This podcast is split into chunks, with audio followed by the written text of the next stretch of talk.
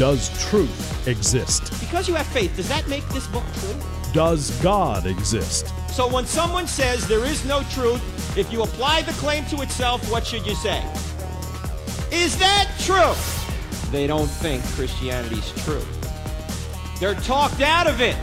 You know why they're talked out of it? Because they've never been talked into it. Cross examining skeptical and atheistic views. Welcome to Cross Examine with Dr. Frank Turek.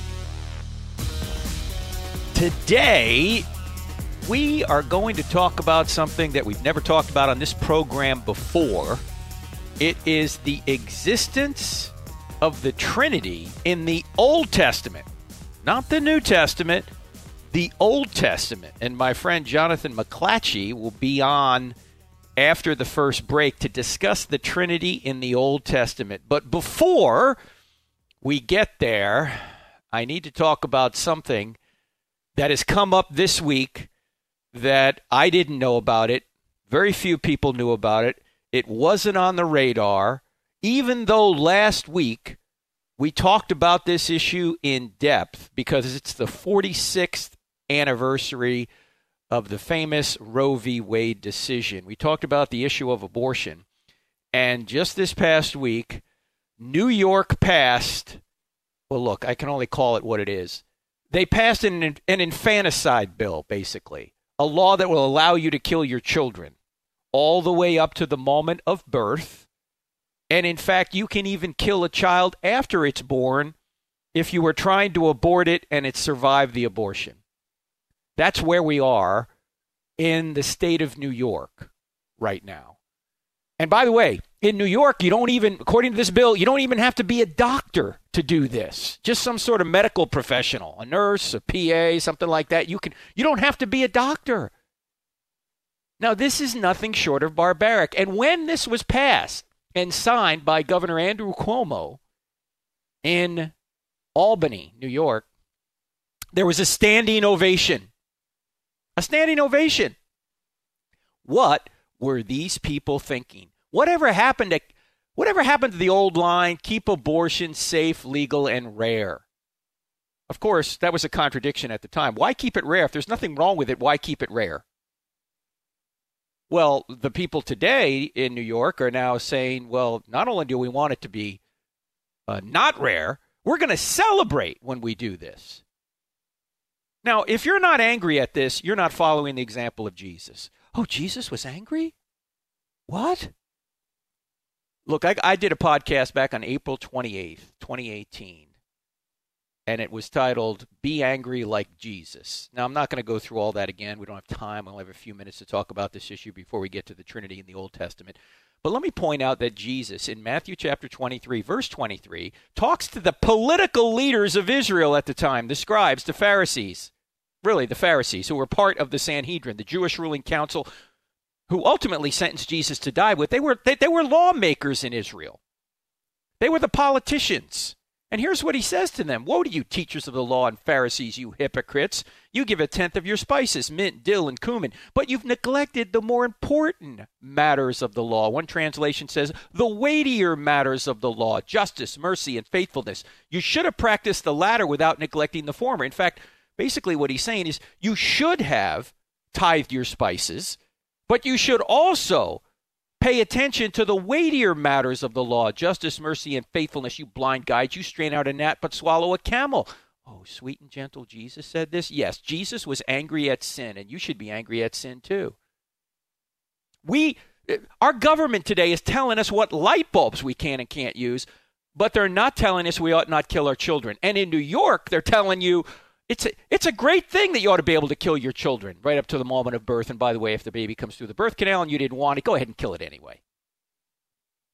CNN put it this way. Here's, here's the CNN headline New York puts in measures to protect access to abortion even if Roe v. Wade is overturned. That's their headline. Here's the Fox News headline New York celebrates, which is really what it was, celebrates legalizing abortion until birth as Catholic bishops question Cuomo's faith?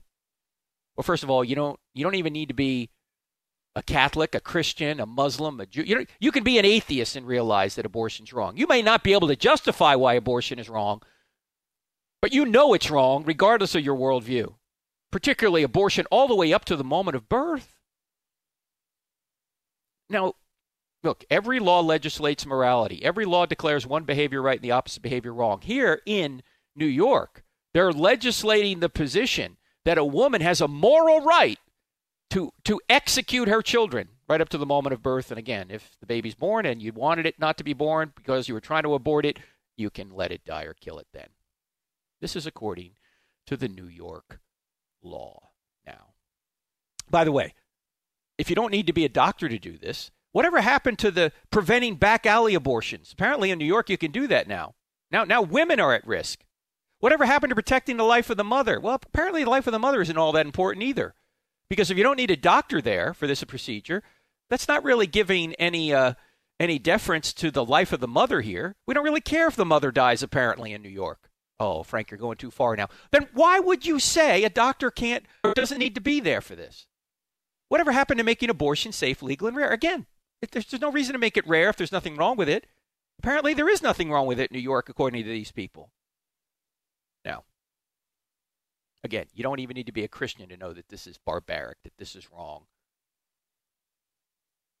Now, people are asking, how could anyone celebrate this? What are these people thinking? Well, you know what the right answer is? They're not thinking. They've been given over to depraved minds. And you only need to look to the book of Romans, the letter that Paul, that Paul wrote to the, to, to the church at Rome, to understand what's going on here. I'm not going to read the entire chapter. We don't have time. I only have a few minutes left. But go to Romans chapter 1, verse 18. I'm just going to read excerpts from Romans chapter 1, verses 18 all the way to 32. Here's what it says The wrath of God is being revealed from heaven against all the godlessness and wickedness of people who suppress the truth by their wickedness.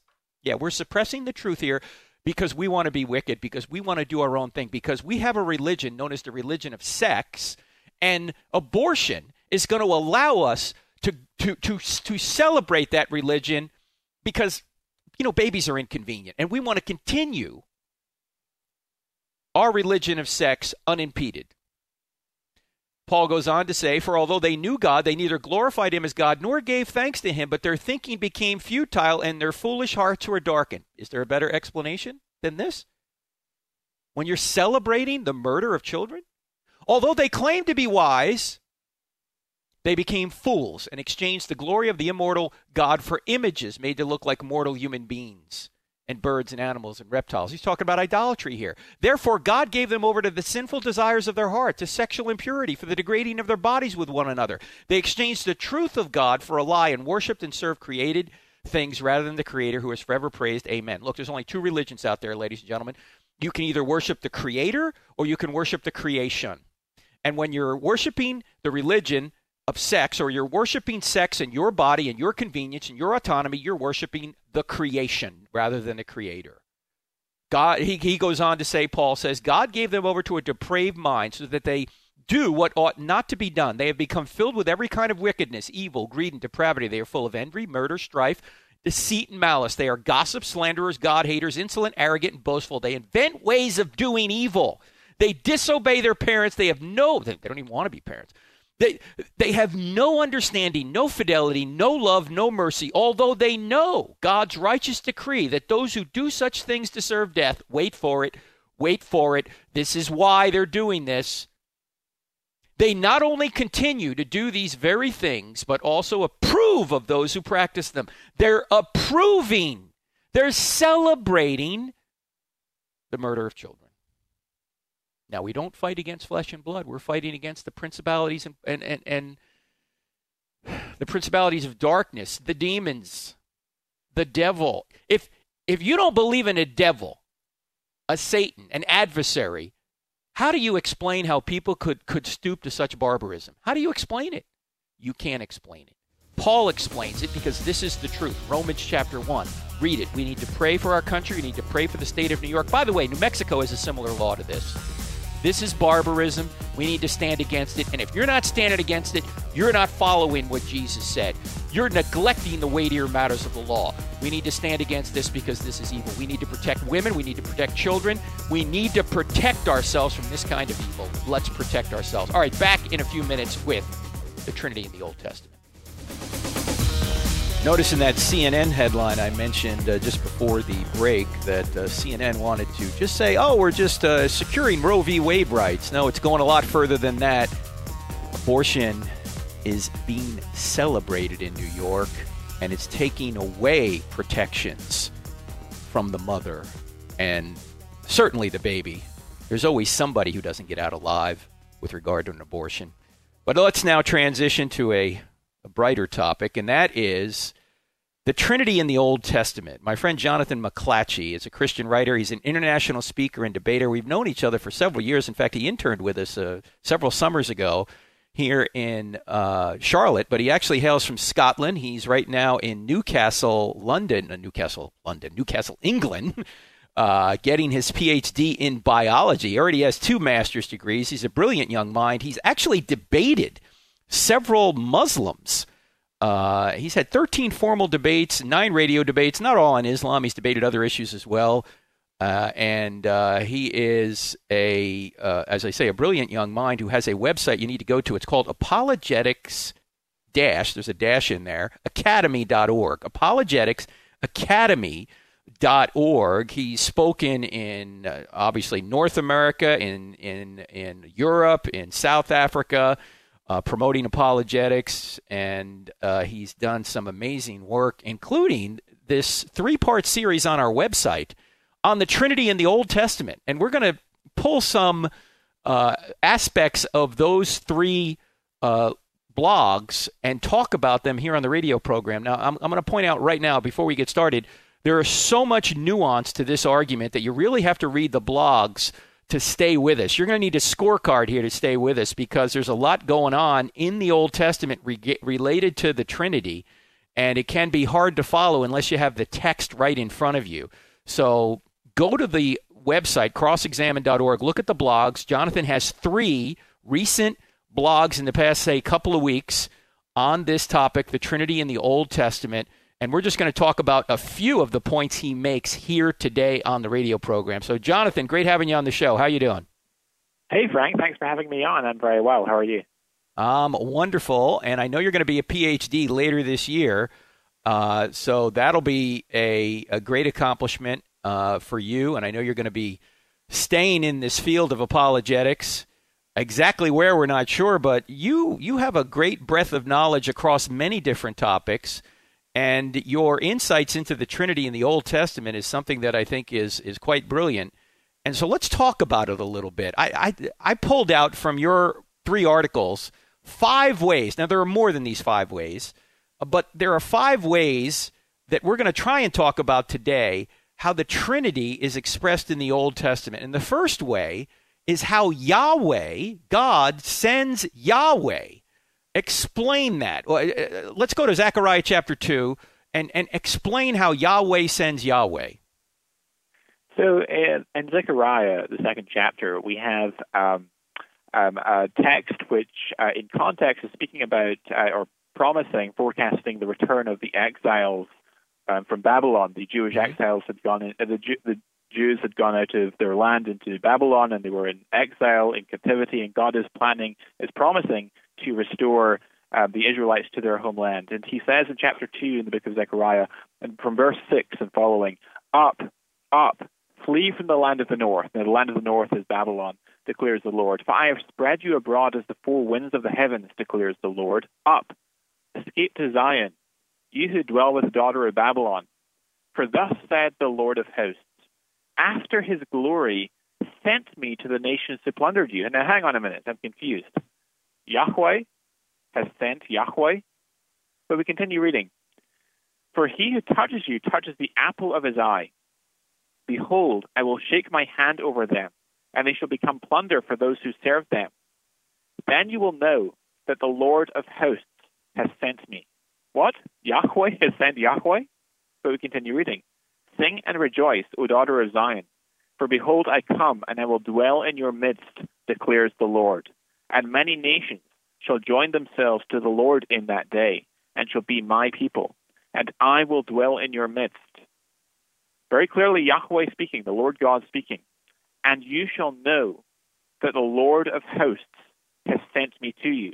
So again, we see not once, not not twice, but three times in this text, we see an assertion that Yahweh has been sent by Yahweh. So thus you have two individuals, two individual persons who are identified with the title of Yahweh. This uh, points, I think, quite clearly to uh, divine plurality in the uh, Hebrew Bible, and this is one of just many texts that we could look at. Yeah, and this is in Zechariah chapter 2. As you mentioned, Zechariah is a prophet. He's probably born in Babylon, and he's talking about leaving Babylon after the exile. And so in Zechariah chapter 2, it's Yahweh sending Yahweh, which you got to scratch your head if you do, if if you're thinking God is just uh, strictly monotheistic and there's no plurality in the Godhead. How does this how does this work out? And then you also point out, Jonathan, and we're talking to Jonathan McLatchie, the articles on our website, the blog, the Cross Examine blog, explain all this. So if you're having trouble following us, just read it on the blogs, three written by Jonathan McLatchie over the past week or two. You also point out that this happens as well in Isaiah, the prophet Isaiah, who is writing, uh, say, about, say, 700 BC or so. And in Isaiah 48, you see the same kind of thing. Can, can you explain that? Absolutely. So let's turn to Isaiah chapter 48, and we're we're breaking into the text at verse 11. Um, we this is Yahweh the Lord God speaking, and he says, "For my own sake, for my own sake, I do it. For how should my name be profaned? My glory I will not give to another. Listen to me, O Jacob and Israel, whom I called. I am He. I am the first, and I am the last. My hand laid the foundation of the earth, and my right hand spread out the heavens."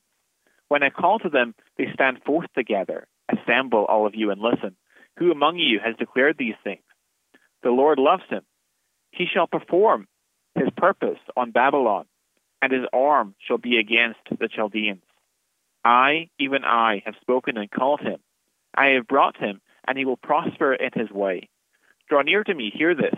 From the beginning I have not spoken in secret. From the time it came to be, I have been there. Now, Frank, tell me, up to this point, who is who has been speaking in this text? Well, it was Yahweh, but I'm confused as I read this because it says, "I have spoken and called him." Who's him? Right, and then it goes on, and now the Lord God has sent me, and His Spirit. Um, and so, and uh, and so you have Yahweh sending Yahweh here, along with the Spirit of Yahweh. Okay, so um, Yahweh is sending Yahweh along with the Spirit of Yahweh. And this is in Isaiah chapter 48. Now, in your articles, uh, Jonathan, and again, there are three of them, you spend a lot of time in Isaiah, and you spend, we'll, we'll get to this a little bit later, but it's throughout Isaiah that this happens, that there's a plurality in the Godhead. It's not just here in Isaiah chapter 48. You point out it's in, when you put it all together, it's in Isaiah 9, it's in Isaiah 11, it's in Isaiah 48, it's in Isaiah 52 and 53, and on and on and on. So this is not isolated, ladies and gentlemen. We're not just taking obscure texts and saying that this is just in one place. This is throughout. In fact, not only does Yahweh send Yahweh, as you point out, the second way we know that the, the Trinity is somehow expressed in the Old Testament – is that Isaiah communicates all three persons in the Godhead. And this is done in Isaiah chapter 63. Pick it up there, Jonathan. So if we turn to Isaiah 63, um, verses 7 to 10, it says, uh, I will recount the steadfast love of the Lord, the praises of the Lord, according to all that the Lord has granted us, and the great goodness to the house of Israel, that he has granted them according to his compassion, according to the abundance of his steadfast love. For he said, Surely they are my people children who will not deal falsely. And he became their Savior. In all their affliction, he was afflicted. And the angel or the messenger of his presence saved them. Now, the word that's translated angel there is malach, which can be translated angel. It could also be translated messenger. It's used in the Old Testament um, of human messengers. Uh, for example, uh, Malachi, Malachi's name means my messenger. It's the same word, malach or malach. Um, so the angel or the messenger of his presence saved them. In his love and in his pity, he redeemed them. He lifted them up and carried them all the days of old. Verse 10 But they rebelled and grieved his Holy Spirit. Therefore, he turned to be their enemy and himself fought against them. So um, here we have three individuals. We have uh, the Father, because he's said to be a father to the Hebrew people in verse 8. They are my people, children who will not deal falsely. Um, and he became their Savior. In all their affliction, he was afflicted, and the messenger of his presence saved them. Now, what does that refer to? Um, well, we'll come back to that in a moment. So it continues, and we get to verse 10. But they rebelled and grieved His Holy Spirit. Now, there's an allusion being made here to um, to uh, the Israelites in the wilderness as they rebelled and grieved the Spirit of, of Yahweh. Now, according to um, Psalm 78, 40, speaking of the same situation, the same context, the Israelites rebelling against the God of Israel in the wilderness, Psalm 78, 40 says how often they rebelled against Him. In context, Him is the Lord God. Hmm. How often they rebelled against Him in the wilderness and grieved Him in the desert. So just as they grieved the um, Yahweh in the desert, so the Isaiah 63 says they grieved the Holy Spirit, showing us that the Holy Spirit is in fact a divine person. Uh, the, the messenger of his presence is an allusion back to Exodus 23 and verse 20. Um, in Exodus 23 and verse 20, we read um, of uh, the messenger that was sent um, ahead of the people of Israel to, to guard them on the way. Um, it says, Behold, I send an, uh, an, angel before you to guard you on the way and to bring you to the place that I have prepared. Verse 21 Pay careful attention to him and obey his voice. Do not rebel against him, for he will not pardon your transgression, for my name is in him. So this angel, or messenger, if you will, bears the very name of God himself. And that is an idiom meaning to, um, to that God's presence dwells in him. Um, and in fact, he has the prerogative to forgive sins and to withhold forgiveness, which is an attribute only um, rightly possessed by God. Um, and so we see that the messenger of Yahweh turns out to be a divine person himself who, in fact, can forgive sins. We also see that he's able to forgive sins in uh, the book of Zechariah in chapter 3 when he tells uh, Joshua, the high priest, that, uh, that I have taken away your sins from you.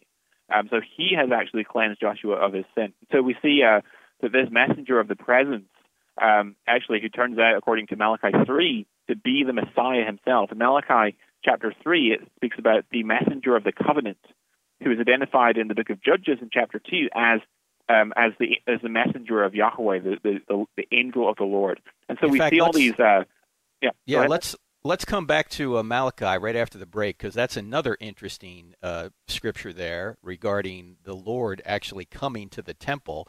We're talking to Jonathan McLatchie and uh, his three blog post on our website, crossexamine.org, is the Trinity in the Old Testament. And we're going to continue the conversation right after the break. I want to point out that this weekend I'll be at Westerville Christian Church outside of Columbus, right near Columbus, Ohio. And then Monday night, I'll be at Ohio State University. And if our streaming equipment works, you'll be able to watch that on our website, crossexamine.org, and on our Facebook pages, uh, crossexamine.org and Dr. Frank Turek. So check that out. And if you're in the area, love to see you at Westerville or Ohio State uh, this Sunday and Monday. We're back in two. Don't go away. Actually, I couldn't keep the pronouns correct when we were we were looking at Isaiah 48. Uh, Jonathan, you said Isaiah 48 when it refers to him was actually Cyrus. Nevertheless, uh, God is sending God in Isaiah 48. And by the way, all the details again are on our website in the three posts, uh, three posts, three posts. Easy for me to say. The three posts that Jonathan McLatchie, our guest today, has put at the Cross Examined blog, and this has to do with the Trinity in the Old Testament. So far, we've covered the fact that the Trinity is expressed in the Old Testament when Yahweh sends Yahweh we gave a couple of examples there, including uh, Isaiah or Zechariah chapter 2 and Isaiah chapter 48. And then Isaiah communicating all three persons in the Godhead. That's a second way that the Trinity is expressed in the Old Testament. Uh, go to Isaiah chapter 63 and the other references that Jonathan had mentioned just before the break. Jonathan, now I want to transition to another point you make in your posts on our website you point out that the third way that the Trinity is expressed, at least a plurality in the Godhead is expressed in the Old Testament, is the deity of the Son of Man from Daniel chapter 7. Why don't you unpack that one for us? Absolutely. So, in the book of Daniel and chapter 7, we read about um, this uh, mysterious figure who's identified as the Son of Man. Um, in fact, um, if we look earlier in the chapter before we get to verse 13, which is where the um, the important part begins, we see um, that uh, there are actually um, there are plural thrones. So if you look at verse 9 of Daniel chapter 7, we have um, um, uh, it says, As I looked, thrones were placed, and the Ancient of Days took his seat. His clothing was white as wool, and the hair of his head like pure wool. Its throne was fiery flames, its wheels were burning fire, etc. Um, and so you see that there's thrones, plural, that are put in place. So that um, indicates that there were actually multiple individuals that those thrones are for. And by the way, I think that relates to Psalm 110, where we have uh, um, you know, Yahweh saying to Adoni, uh, my Yahweh saying to my Lord, uh, sit to my right hand until I make your enemies a footstool for your feet. So actually, the the um, messianic figure in the Psalms actually is invited by the Lord God to sit at the right hand of Yahweh himself. And so I think that's very consistent with what we see in the Psalms. Um, there's multiple thrones set up, one for the Ancient of Days, and one, as it turns out, for the Son of Man. Now, in Daniel uh, 7, continuing in the same chapter, down to verse 13, we see um, he writes, I saw in the night visions, and behold, with the clouds of heaven, there came one like a son of man, and he came to the Ancient of Days and was presented before him. And to him was given a dominion and glory and a kingdom, that all peoples, nations, and languages should serve him. His dominion is an everlasting dominion which will not pass away, and his kingdom one that shall not be destroyed. And so um, we have a very uh, interesting description of this uh, Son of Man figure. Now, if we go over just to the previous chapter of Daniel, in Daniel chapter 6, um, verses 25 and 26, we read of uh, the description that King Darius uh, gives to the God of Daniel after Daniel has just been delivered from the lion's den. This is what he says. He says, King Darius wrote to all the nations and peoples of every language in all the earth, May you prosper greatly.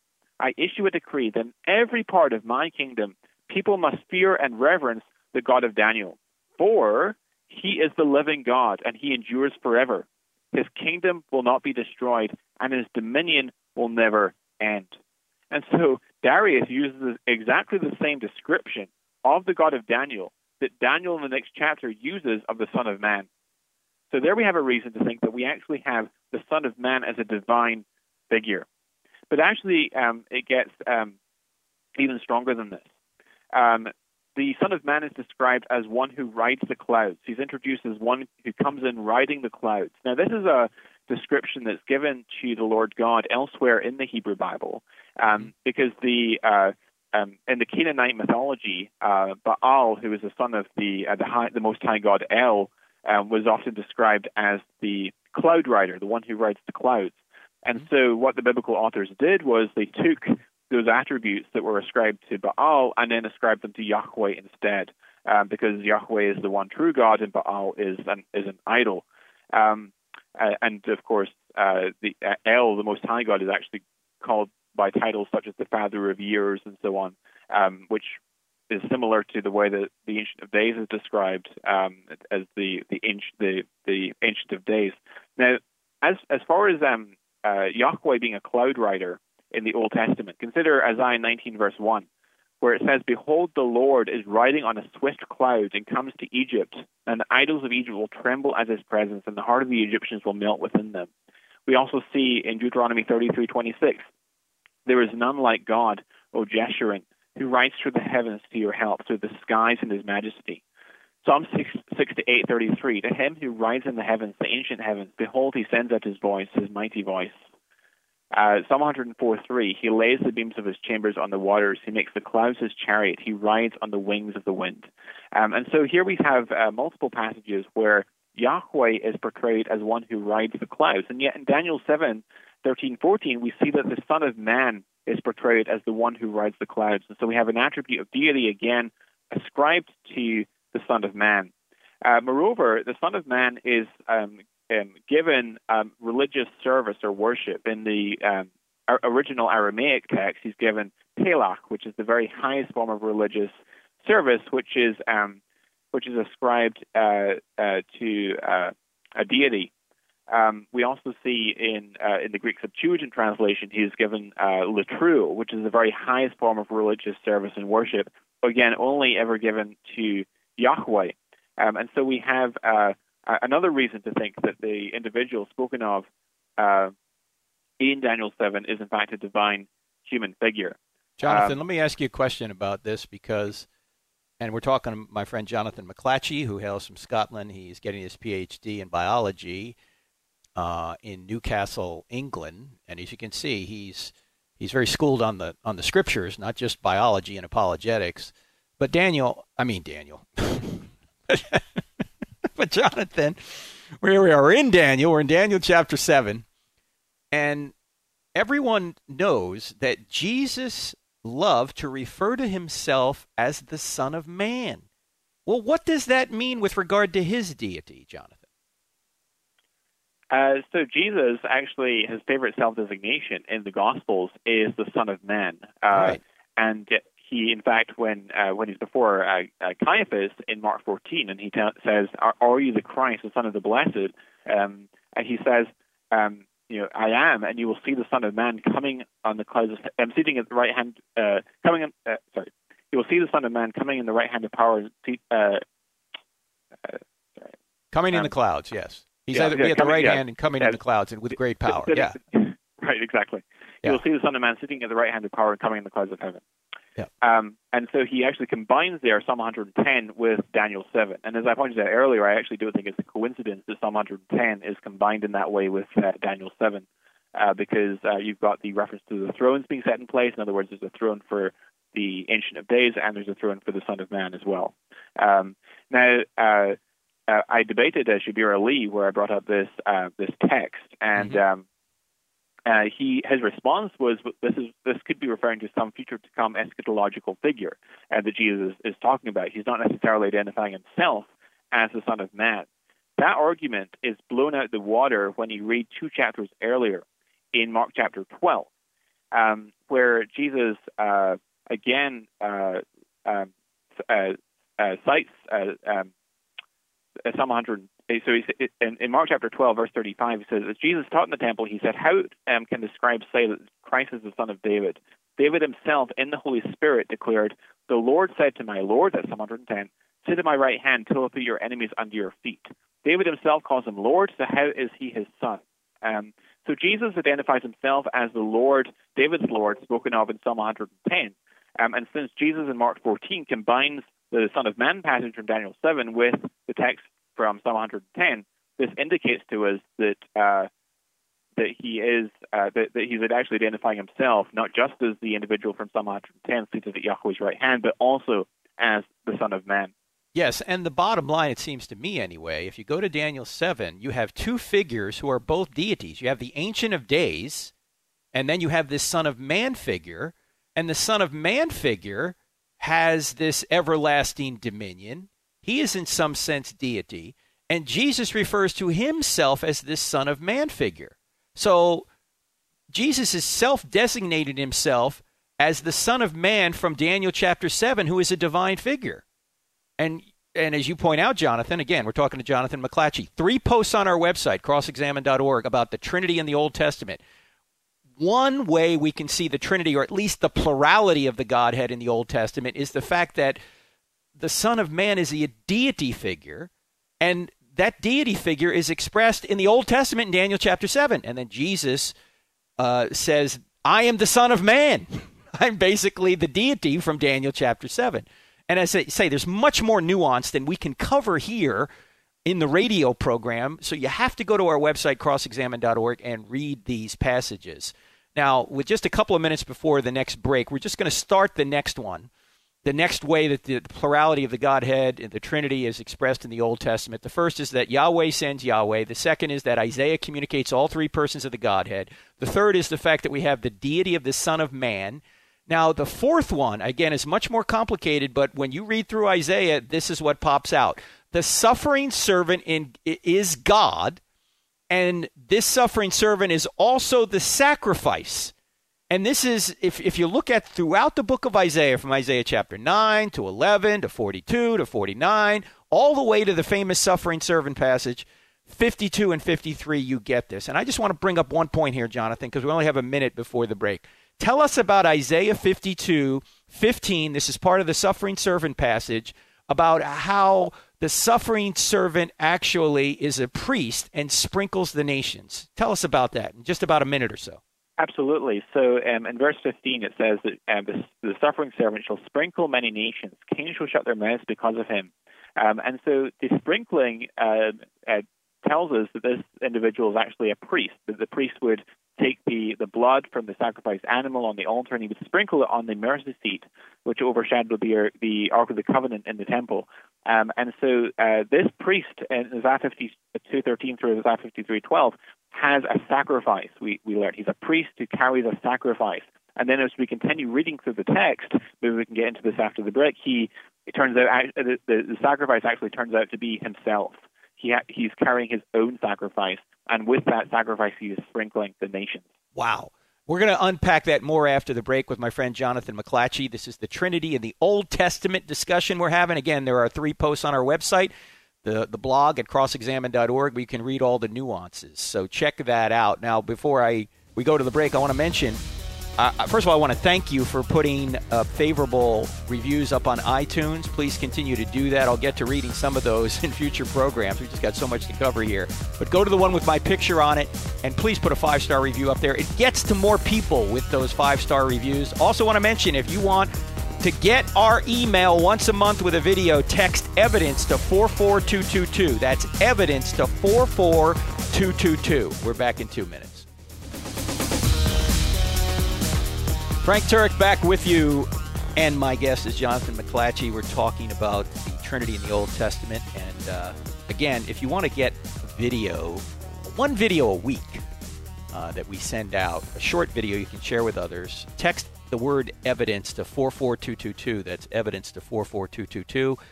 We don't share your email address with anybody else, but you'll get uh, that one video a week that you can share with others, and a lot of people are finding that helpful. So I wanted to make sure that I reiterated that before we went back to my friend Jonathan McLatchie. Uh, again, he is talking about the Trinity in the Old Testament. All the nuances are in the three posts he put on our blog. We're trying to cram a lot here into these three segments. So far, we've pointed out that uh, the Trinity, or at least the plurality of the Godhead, is expressed in at least five ways. There's more than that, but five ways we're talking about here on the radio program. First is that Yahweh sends Yahweh. The second is that Isaiah communicates all three persons in the Godhead.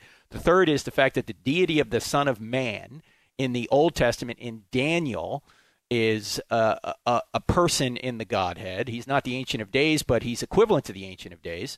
And then we were just talking about how the fact that the suffering servant is God and he's the sacrifice uh, so let's pick it up right there. Make another point or two about that, uh, Jonathan, if you would. And this goes all the way through the book of Isaiah, culminating mostly on Isaiah chapter 52 and 53.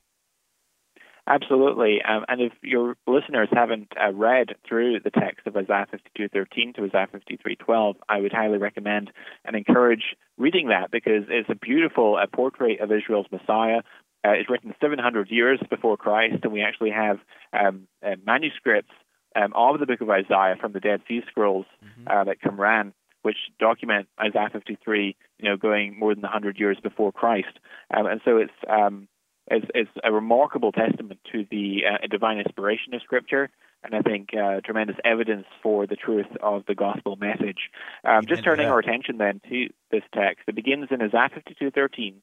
Behold, my servant shall act wisely; he shall be high and lifted up, and shall be exalted. Uh, and um, I'll, I'll, just read a little bit more. As many were astonished at you, his appearance was so marred beyond human resemblance, and his form beyond that of the children of mankind. Socially sprinkle many nations. Kings shall shut their mouths because of him. For that which they've not been told them they see, that which they have not heard they understand. Who has believed what he has heard from us, and to whom has the arm of Yahweh been revealed? For he grew up before him like a young plant, like a root out of dry ground. He had no form or majesty that we should look at him, no beauty that we should desire him. He was despised and rejected by men, a man of sorrows and acquainted with grief. And as one from whom men hide their faces, he was despised and we esteemed him not. Surely he has borne our griefs and carried our sorrows. Yet we esteemed him stricken, smitten by God, and afflicted. But he was pierced for our transgressions. He was crushed for our iniquities. Upon him was the chastisement that brought us peace, and with his wounds we are healed.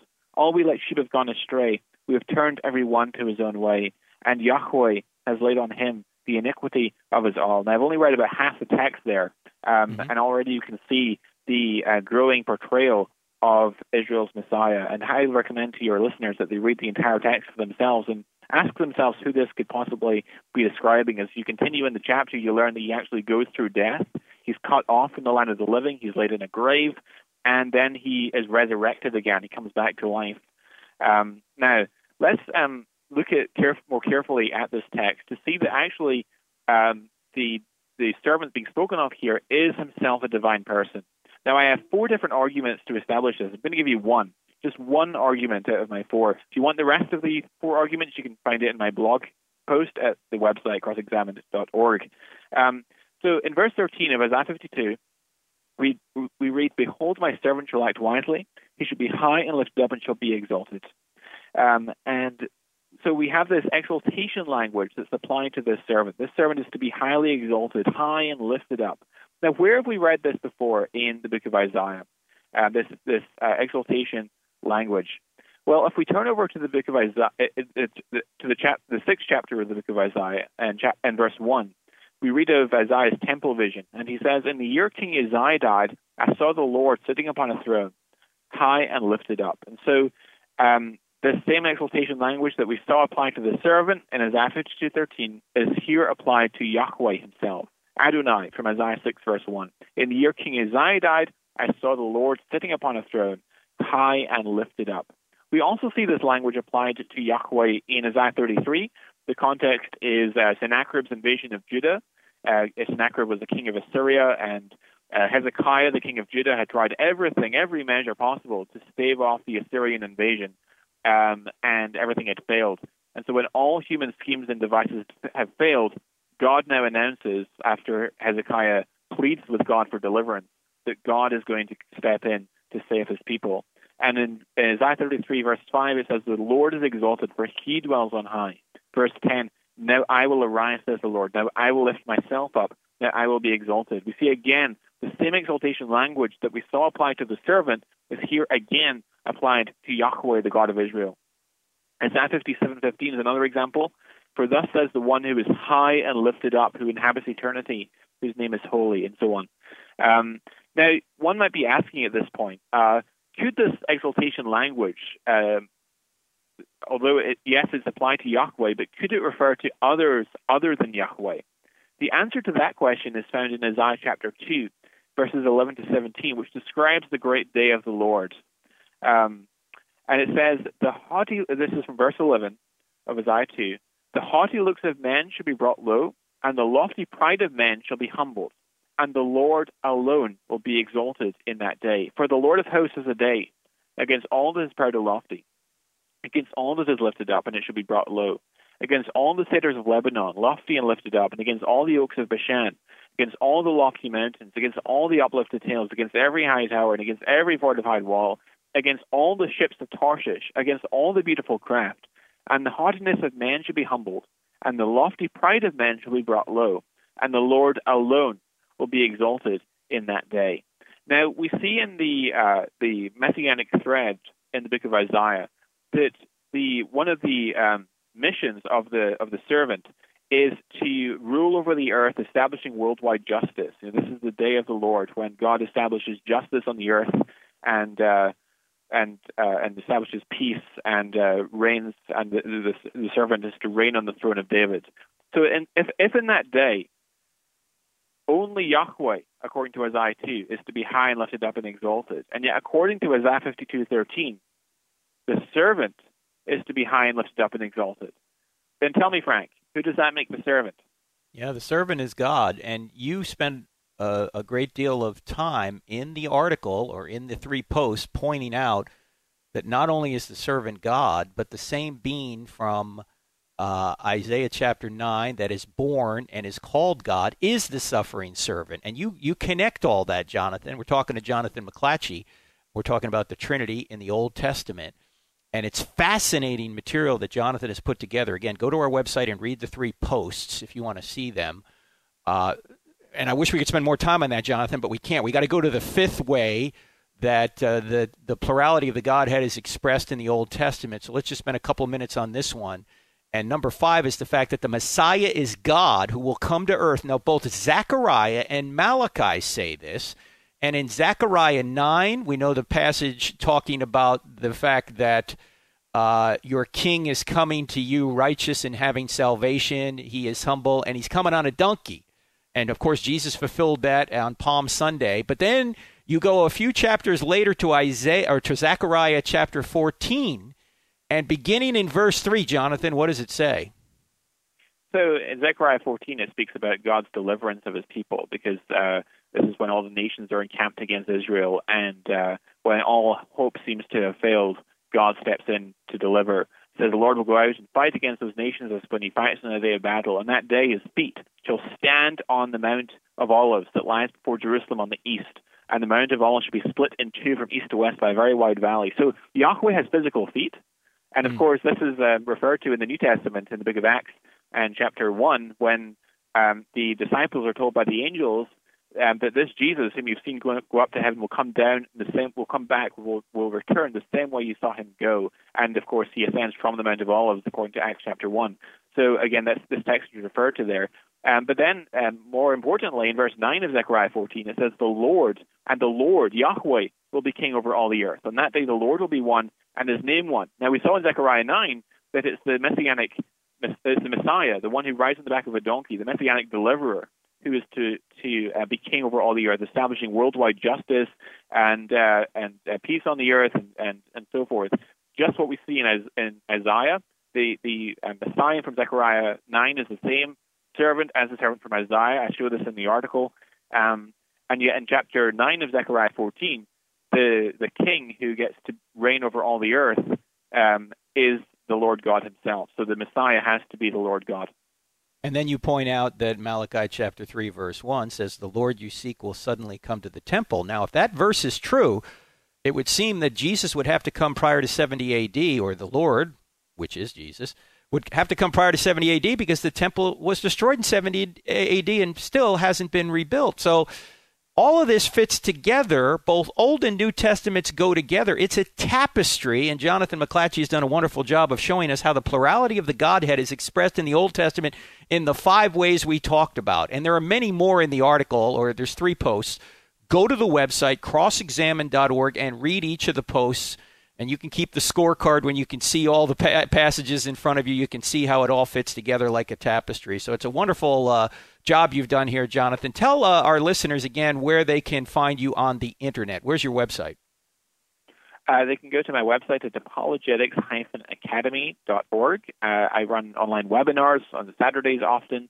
They can also find me on Facebook, uh, and, and, they can also find me on YouTube, both at by, by typing my name, Jonathan McLatchie, into YouTube, and also Apologetics Academy. I have two YouTube channels that people can find there.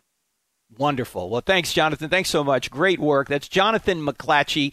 Go to his website, check him out. We'll have him on again. And go to the website, our website, crossexamined.org, and click on the blog, and you can see these three articles or the three blog posts uh, that string together all of the evidence that Jonathan came up with to show the plurality of the Godhead in the Old Testament, the Trinity in the Old Testament. All right, friends. Again, I'll be at Westerville Christian Church this Sunday, all three services, and a Sunday night uh, Q&A. We'll also be at Ohio State uh, this Monday, the 28th. Again, if you want to get uh, one video a week from us, text the word evidence to 44222. That's evidence to 44222. And I'll see you again next week. God bless. The views and opinions expressed in this broadcast do not necessarily reflect those of the American Family Association or American Family Radio.